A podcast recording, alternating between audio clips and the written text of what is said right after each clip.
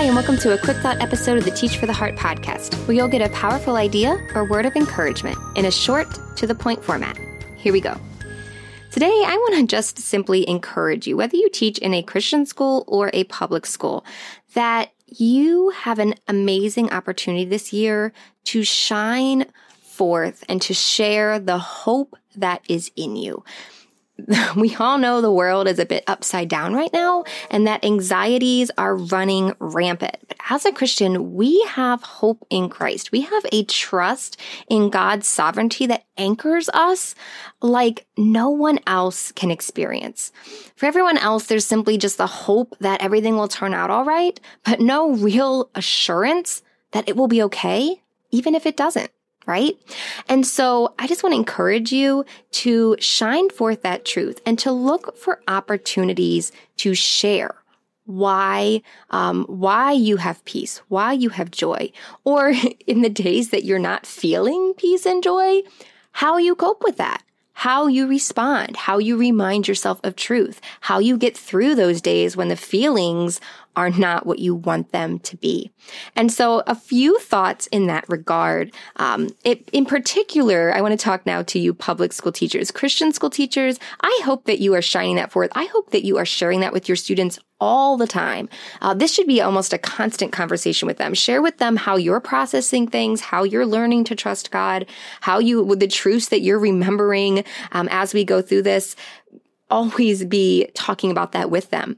If you're in the public school, you have a lot of opportunities too. Keep in mind that if students ask you questions, you're allowed to answer them. As long as you're not trying to proselytize, you're allowed to share what you believe or how you think or, you know, what's helping you. You're allowed to share that with them. And then let God use that in their lives as He would. So, for example, if a student asks you, you know, Mrs. Kardamis, um, what do you do when you're feeling anxious about this pandemic? Or, you know, hey, you don't really seem to be all that worried about this. Why is that? Well, instead of saying, well, this stat or this stat or that stat or whatever, um, you could tell them, you, you can give them the spiritual answer. You can say, well, you know what? I really have a firm trust in God. And that's what's getting me through this, just knowing that I can depend on Him no matter what. That's a, as I am not a lawyer, okay, but from my understanding, that is legal to say because you're not proselytizing a student, you're not trying to convince them to do to believe in this, but you're answering their question honestly. This is why I am not worried. You're allowed to share your experience. So create as students ask you questions, give the honest answer, give the real answer. Don't feel like you can only answer with, like I said, the, the other parts, you know, the stats or, you know, the, the non-spiritual reasons. Go ahead and give them the spiritual reason. And then just one other thought in this regard is that um, as you're thinking about how can we share the hope of Christ, because honestly, that's what students need most. That's what that's what we all need more. We always need Him, but it's just even more apparent now that that is where our hope comes from. Keep in mind that in a public school, you are allowed to teach about religion as long as you're not trying to convert someone to a religion or trying to say which religion is true. So you can bring up worldview questions. You can bring up religious questions or topics as long as you're studying about them. So you can compare how different worldviews answer a question. You can say, you can talk about, uh, depending on what your class is and if what's relevant to your subject matter, but you can talk about how different worldviews would look at this problem or this event or this social issue. You can talk about, you know, what is, what does a Christian worldview say? What does a secular worldview say? What does this worldview say? You can talk about that as long as you're not, once again, trying to convince students which one is right. You can present different viewpoints to them. And once again, that can open doors for them to start asking questions and searching on their own.